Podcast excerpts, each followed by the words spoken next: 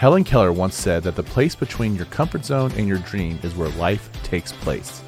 Today on Focus, Execute, Win, we explore what happens when you step out of the comfort zone to pursue your dreams.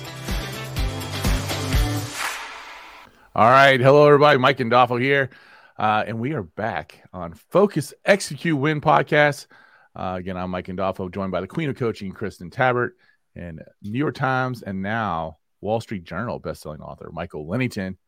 Michael, congratulations. Like 10 years later, the 12 week year is still hitting bestseller lists. How's that feel, by the way?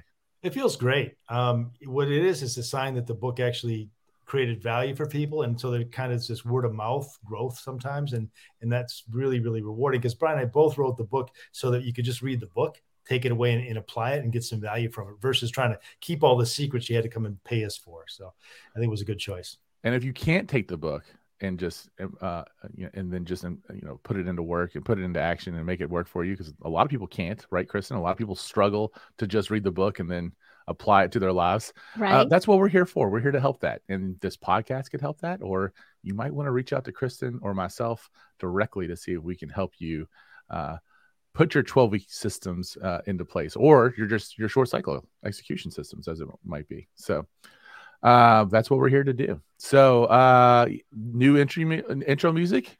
You all chose it. I gave you three choices. That's the song you all picked. Are you fans? I like it. The title, yeah, yeah. Well, we the, just found out the title. That's no. right. You didn't know the title when you chose it. The, the title of the song uh, is "My Plan Is Fun." this is very how many, how many, baby. How many of your clients, Kristen, think that their plan is fun? Uh, all of them. All oh, of yeah? them. I guess if your vision is like compelling enough, then your plan is fun, right? I mean, that's maybe one of those things that, hey, man, I'm really you know, like making progress towards something really big here. So yeah. No, but that's what we've been digging into, Mike. Is you know we we kind of touched upon this in our little Q and A um, at the beginning of the week. Um, how how to make how to really make the work enjoyable. Yeah, yeah, and like, like we said in that Q and A, there's there's research that shows that you have the ability to think about the work not as some arduous path to some positive goal, but that the work itself the tactics the actions become pleasurable. And so you you you think about them differently and you experience them differently and you do more of them. Yeah so, so it is fun or whatever it is fun. It can be it and achieving things is fun you know building momentum is fun. Uh, it's a good way uh, momentum motivation gets you started momentum keeps you going right so that's uh, that's what they say but the but the the, the bad news is is that bourbon and stuff like that's fun too so well, and I think at the end of the day, really what ends up happening is that momentum, like you said, keeps you going. But then when momentum gets interrupted, that tends to be the next thing that kind of just throws people for the loop. And I, I know from, uh, you know, we've been talking a lot about James Clear's book Atomic Habits. That's one of the best, the biggest takeaways. It's like you can't if you if you miss a day, that's fine. Give yourself some grace, but just don't miss two days. Like don't exactly. miss two days in a row. Right keep that momentum going, bring that momentum back so that you don't start forming a new habit. All right, so this is the Focus Execute Win podcast. And uh, I wanted to bring something to light with you guys because number one, I, I think a big uh, just talking point as we go into this year is mindset. I'm, I'm hearing that word, especially in the real estate space, a ton uh, being mindset. And Kristen, you work with a bunch of real estate agents. I do. And I'm sure that um, we're going to see actually which agents are able to have the right mindset and which don't coming up because there's going to be some agents that think they're going into a really hard market that don't know any better or whatever else and they're just leading with fear and that mindset is going to cause some issues yeah there's a lot of that. I mean the the news media is not our friend right now and with you know depending on what your favorite media outlet is you know it's it goes from basic gloom and doom to the sky's completely falling we're all gonna die tomorrow and you might as well just give up now. I mean it's it's ridiculous. And then there's the other people that you know you know i've got a little perspective because i was you know a real estate agent back in 2008 2009 when things were actually tough and uh and just really kind of looking back and realizing the skills i developed there and then just all the thing all the good things that came out of that tougher market uh, but then there's people that just understand too that there's a ton of opportunity when the when things shift. You know, I'm not going to even say there's there's not a downturn. So when things shift, there's a just there's a lot of opportunity that that uh, comes up, and the people who have that mindset you know, you're gonna attract, I guess, what you focus on.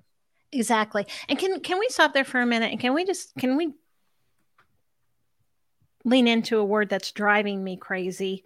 Sure. And it's it's big, big in the real estate right now. Is this Yes. this whole nuance around the market has shifted. okay. Yeah, it has. It's It shifts every day. It's not like this is a new thing. And so the way you think about that term and the way that term's being bandied about, I think is is really negative to your mindset right now. Yeah. The market is, period. Right.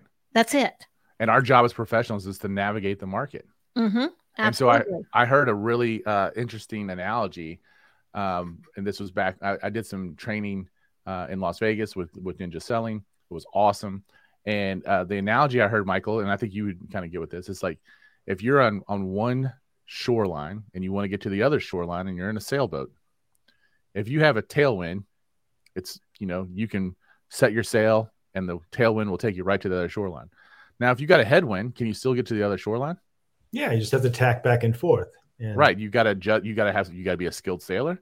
You gotta be able to adjust your sails constantly. You gotta be able to to uh, work in a, that zigzag. I think is what you're kind of saying. Well, how did you phrase it? Because listen, I don't know sailing terms. tacking back and forth. Tacking back and forth. So you tack one direction, you're Yeah. going into the wind, but you're not directly into the wind. You're going like this, and due to the physics of the sails and the rudder and all that, it it actually moves the boat towards the other shore, even though the wind's blowing directly at the other shore, the wrong shore. So So that um so it, it does. It takes more skill to navigate and all that other kind of stuff, but you can still get to your end goal. You might have to work a little bit harder. You might it might not come as easy as it did, but there's also a lot of people who have they have to work harder. What are they gonna do? They're gonna quit. yeah, And so that creates opportunity because of market share.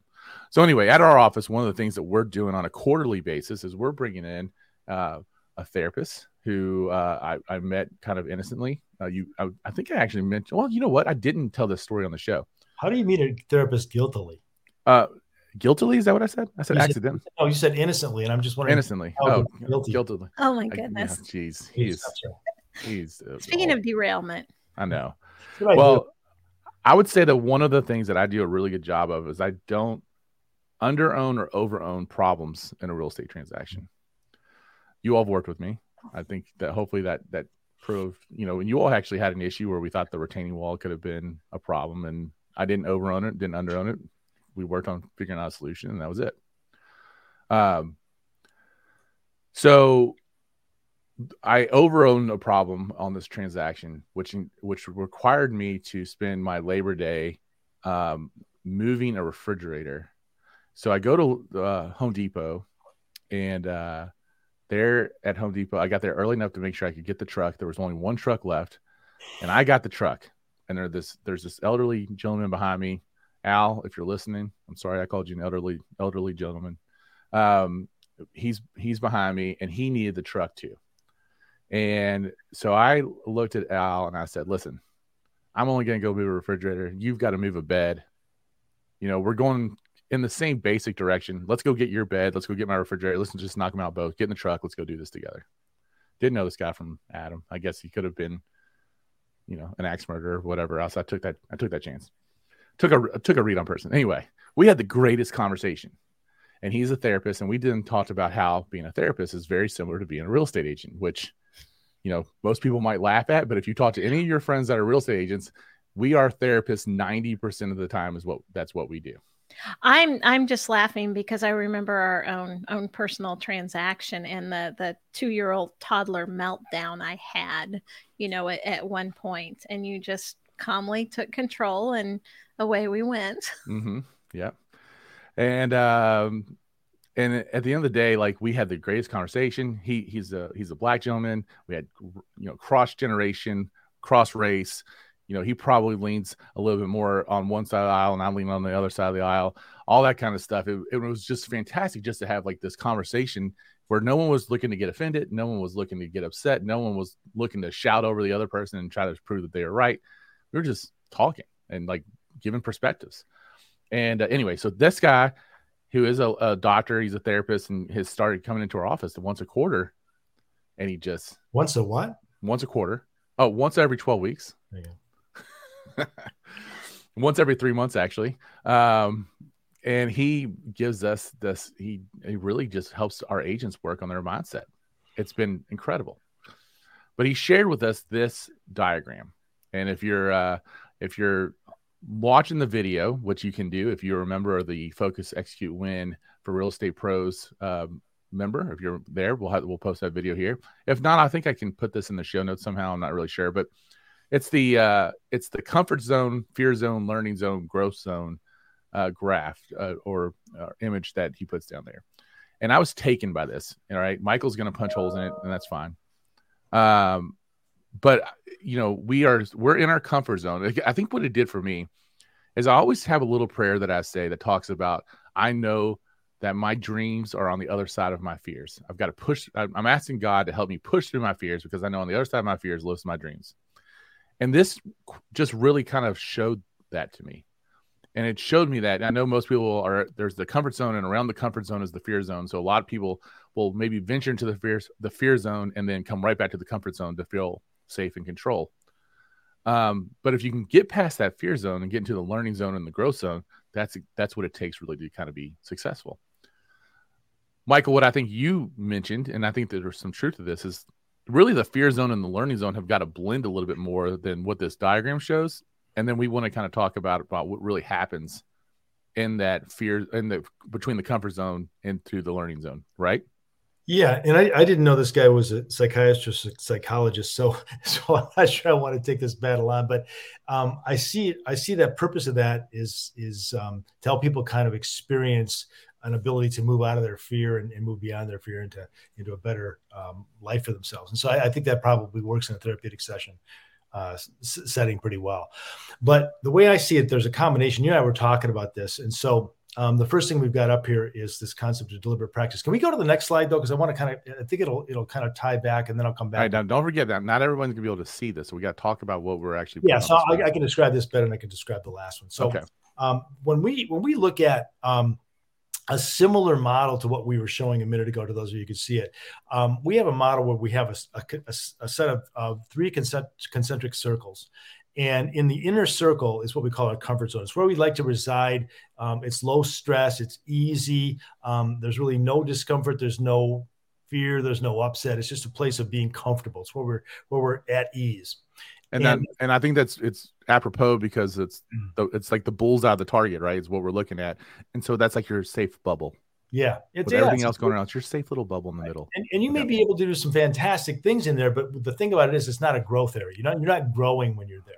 So you've got to be able to step out of that, that comfort zone and step into discomfort, right? You've got to be able to, to do things differently and do different things. And when you change how you're thinking and you're behaving, you have uncertainty because when we don't know how to do something, when we're when we're feeling incompetent at something, and yet we we step out and we try to do it, and we're doing it maybe in front of other people, we can we can create some of this this this fear discomfort that happens with that with that not knowing how when we don't know how to do something that we've committed to do that creates discomfort and so but the problem is is that if we if we avoid that discomfort we'll, we'll stay in our inner circle we won't grow. So we want to be able to be comfortable with being uncomfortable. And that's where the growth zone happens is that we've we've stepped into a level of, of uncertainty that allows us to figure it out to solve the problems and then we become better at it. We become competent at it. So you know when we learn to walk we walk from the comfort zone to the discomfort zone right? The growth zone. And we finally we started to learn to walk and now walking was in our comfort zone right? So we we're always expanding our comfort zone in life in my view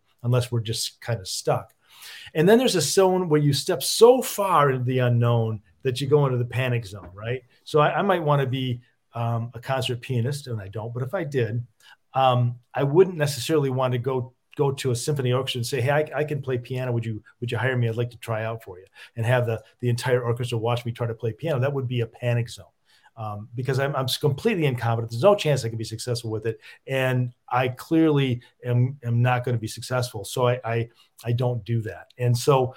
Um, panic zone is unproductive because you you shut down you just you don't you know you're not trying things you're not experimenting you don't have any curiosity you just you're overruled by fear. But in the growth zone you're not shut down. You may feel some discomfort but you're in the game right? And you're learning and you're trying stuff. And as adults and as children that's where we learn. So that's how i see that that that that.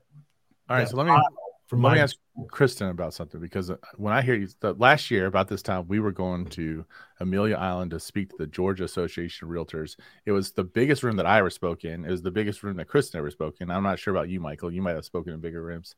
Yeah. And we were literally following the lady from Disney. Okay, like we one of the the speakers that Disney puts out there from the Disney Institute of whatever um, well, and let's add the data point that I had no idea. I, I may have been told, maybe I, I buried it. I'm not sure, but I, I had the belief that we were not on the main stage. I oh. thought we were in a smaller, smaller room with a smaller amount of people. And when you said, no, we're on the main stage, we had about 15 minutes to go before we were going to be up there. Um, you want to talk about being in the panic zone. I was there full blown. but you didn't shut down. No, I did not shut down. so, what was the key to that? Um, I had support, right? And I also had to have a little internal pep talk with myself that, you know, what's the worst that's going to happen? I'm I'm going to blow it and I'm going to look silly or foolish or or whatever and I'll never be asked to speak again. I mean that that's worst case scenario. So I went there. Mm-hmm. You know, kind of that that Indian talk with the the chief where you know they said how do you mentally prepare for battle and he said I I ultimately go to death before every battle. Well, I kind of went to worst case scenario in my head and said okay, well everything from here is just up. And so that's that's that's how I did it. Yeah, well, think, go ahead, Michael. Yeah, if I could jump in on that, Kristen, because I, I know for a couple things about I mean I've known you for a long time, and I'd argue that you'd expanded your growth zone and your comfort zone so far that you really weren't stepping out into panic because you've been in situations over the years where you were preparing for that whether you knew it or not in terms of just coaching somebody who's like for example the chess coach. Did you know how to play chess? Not even close. Not, not chess coach but the chess client yeah. But you you stepped out into the unknown and so you've gotten really good at, at stepping out into the unknown. So you you're I'd argue that your panic zone wasn't in play there. Now, if if I told you that the pilot just died in our plane that's flying over the ocean and you had to fly the plane, plane you'd be in a panic zone, right? Most likely, yes. Likely we're taking a swim. And so I think I think where you were, and, I, I, hear what you're saying, Mike. I mean, panic is is a relative term, but I, I don't think you were in full panic. I guess is the way I'd argue no, I, I, I was, I was, I was not. Yeah, I was, I was in full blown fear. I will tell you that.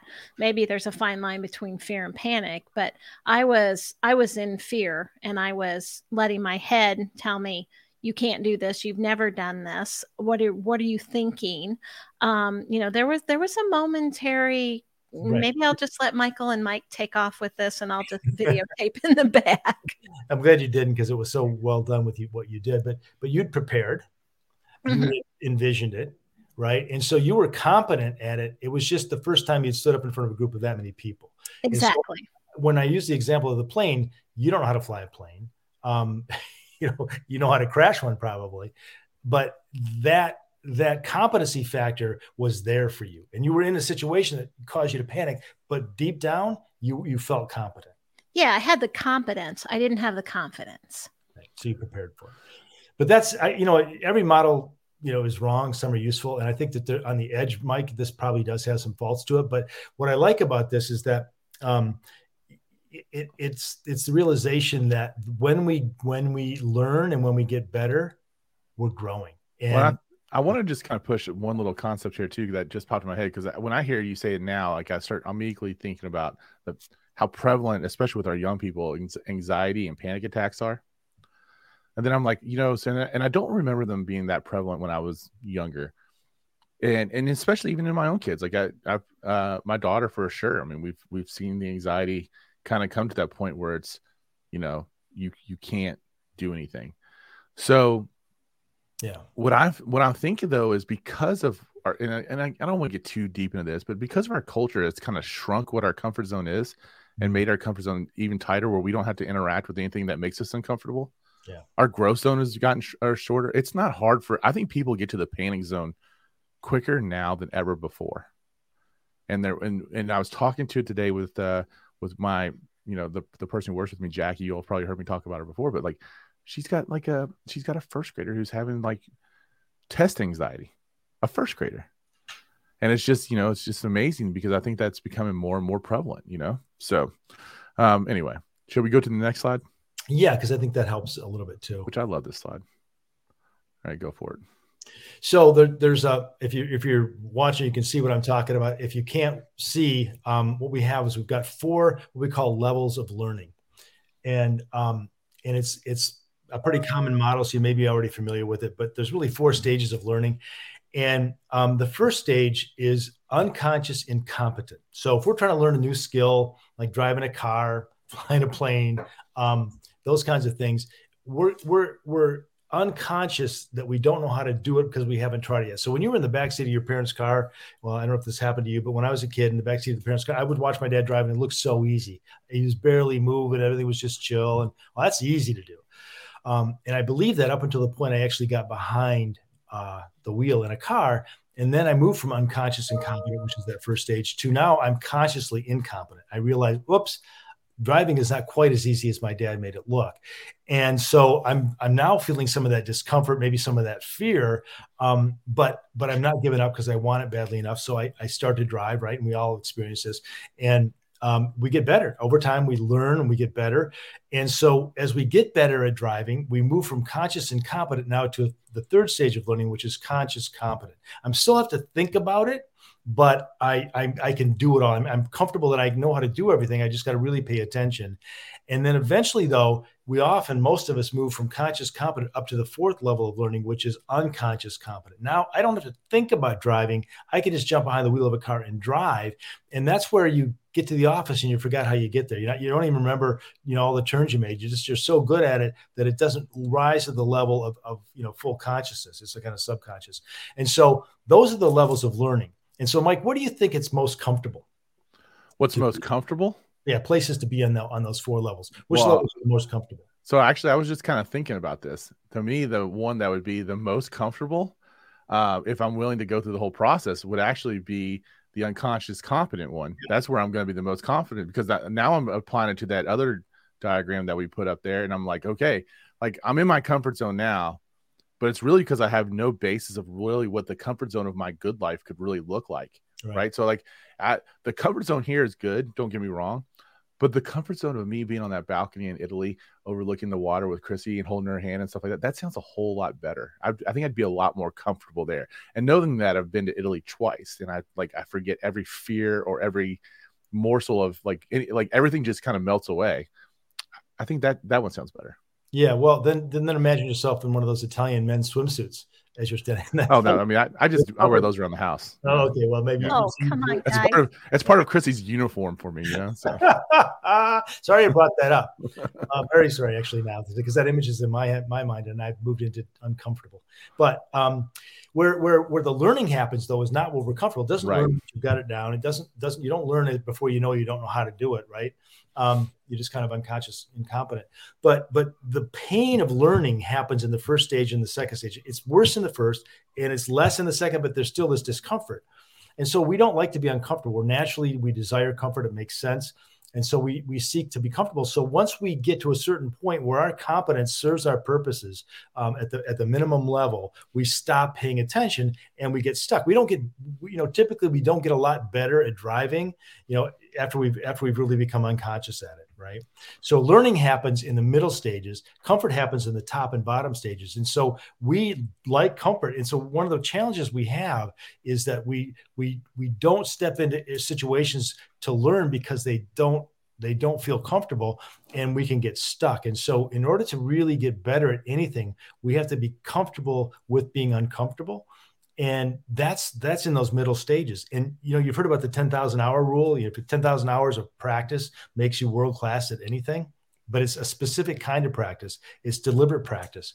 And that's where you're staying in those two zones conscious and competent and conscious competent. When you're in those zones you stay there intentionally and, and 10,000 hours of that gets you world class. 10,000 hours of unconscious competence gets you nothing i mean you just basically stay where you are so so that's that's the value of of always in that learning zone always in that growth zone is it is it you get better and better better at, at what you what's most important to you so there's all kinds of things still here we're going to go to kristen real quick and talk about this how this plays out in the coaching side because like I again, I was talking about the other. First off, this overlays with the emotional cycle of change, right? Mm-hmm. Perfectly. Yes. All that stuff uh, is just talking about where the valley of despair really is. And it also talks. Uh, I was talking yesterday, and with the the call that Kristen and I did about that book, Mastery by George Large. I mean, um, when you kind of go through, and and I think this, Kristen, I'd be amazed where the the comfort zone for your agents that you work with for a lot of them is really good and so they're not really willing to make the adaptations to the systems that they already have in place because it's getting them a comfortable result, even though they know that they're capable of doing more. Absolutely. And that's why you need to have a Kristen Tabbert or you need to be in our Focus Execute Win for Real Estate Professionals uh, group because you need people to help you adapt your systems to the results that you really could be going to get. So, how does that show up for you? it shows up as work in the beginning right um because people are comfortable you know they've got a they've got an idea they're kind of in that that unconscious incompetence phase where you know they don't know what they don't know but they know something needs to be different. So maybe maybe they're kind of in between unconscious incompetence and conscious um, incompetence. So they start seeking new ideas. And you know initially they're they're open they're excited until you know that now the fear starts to come in. I mean and i'll just use my own example at, at georgia association of realtors. You know i was really excited to do this. It was the first time i was going to do this get in front of people be with you guys and i was i was really excited to kind of step outside of my normal routine and and and do something else that was going to kind of put some new skills or some new things on my my resume. Um but then then when i found out what i found out it was terrifying. It was like you're kidding me 500 people following that woman i'm going to say what? To who? Um you know but then but here's the thing you know when you are competent in your skill sets then if you're coming from a place of competence even when you're afraid that shines through. And i had you guys to kind of you know we all have each other to lean on. So if i couldn't think of something or if i were whatever we we can cover that with with conversation. But as as we sat there and people started listening and i looked out over the audience and that built my confidence. They were they were leaning in. They wanted to hear more. And by the time we got done with that and the round of applause wow i was like you know i had celebrity breath. And I hadn't even stepped off the the stage yet. Michael was behind me and I turned around and I said, I can't wait to do this again. You know, and right before we stepped on stage, I said, I'll do this today, but I'll never do this again. right. Um, and so that's how it is with some of my clients. And so they're in that place where they're they're really, really uncomfortable and they try stuff and it may not be successful. And that's the temptation then to go back and be comfortable. Especially with the the level of client that I work with income wise, most of these people make a very, very good living. So even if they change nothing, they have a good life. So getting them from a current good life to that really good life they want, that's where it really gets sticky sometimes. So, uh, and so if you're looking for opportunities to help get someone to help you with that learning process and get through those uh, conscious incompetent and conscious competent uh, pieces, you know, we're here for you. So, like I mentioned on this program, we have, a, if, if, you're a real estate professional, we've got this program now, Focus Execute Win for real estate pros. Uh, we'll put some information about that in the show notes so that you can get some info and uh, potentially join that as well. We're to have a couple live opportunities coming up. I'm speaking at Real Estate Distilled in Louisville, Kentucky. Um, the event runs from February 28th to March 2nd. Um, that's the next place you can see me. I'll put a link of where you can get tickets for that uh, if you want to come hear me speak. But if you want to do a deep dive at, at a high level, and we're really we're keeping this crowd small on purpose because we want to we really want to help tailor uh, your short cycle execution to your abilities. We are putting together an event in Nashville that is going to be like high level, digging deep, uncovering a lot of stones. I'm like I'm pretty sure that one of the gifts we're going to give you is a box of tissues because we're gonna we're gonna make sure that you that you get to the bottom of the pool and you really start understanding what's important to you. So um, we're we're really going to go deep with it. So that's our national event that's coming. Um, no information's out there for that yet, but if you're interested in that, um, I'll put an e- I'll put an address email address in there so you can say, hey, I want to know more about the national event. uh, because again, we're we're going to be a little selective about who attends that one. We can't give a date. It'll be March 25th, Saturday, March 25th. Which I know is a little weird doing it on a Saturday, but I, we think it's going to be best if we can kind of do it where people can be completely disconnected from their work week. So, all right, anything, uh, any other closing remarks? I just want to leave them with one little nugget. Um, you know, we've given you framework about how you feel about things, um, trying to get outside of your comfort zone and and to go into that that learning zone. Um, just recognize when the fear starts to creep in, and instead of taking a step back, just take one step forward. Just do one more thing, just one step outside of where you're really starting to feel that. You don't have to take massive steps. Um, I'm going to bring it back to a horse story. I had a trainer in Michigan who I was terrified to canter because I broke my neck on a crazy thoroughbred, and speed equated to death for me. And so he would get me to the point where, um, just where you know I'd start to tense up, and my shoulders would start to to really tense up, and he'd make me go one more time around the round pen and give me the okay you're done. Stop and i always knew that no matter how afraid i was i just had to go one more time around the, the round pen or one more time around the arena. It wasn't you know so kind of back to the the 1% the atomic habits you know just a smidge more. And you know it was never on the verge of death either. So feel the fear move along just a little bit more give yourself permission to pause take it in and do it again.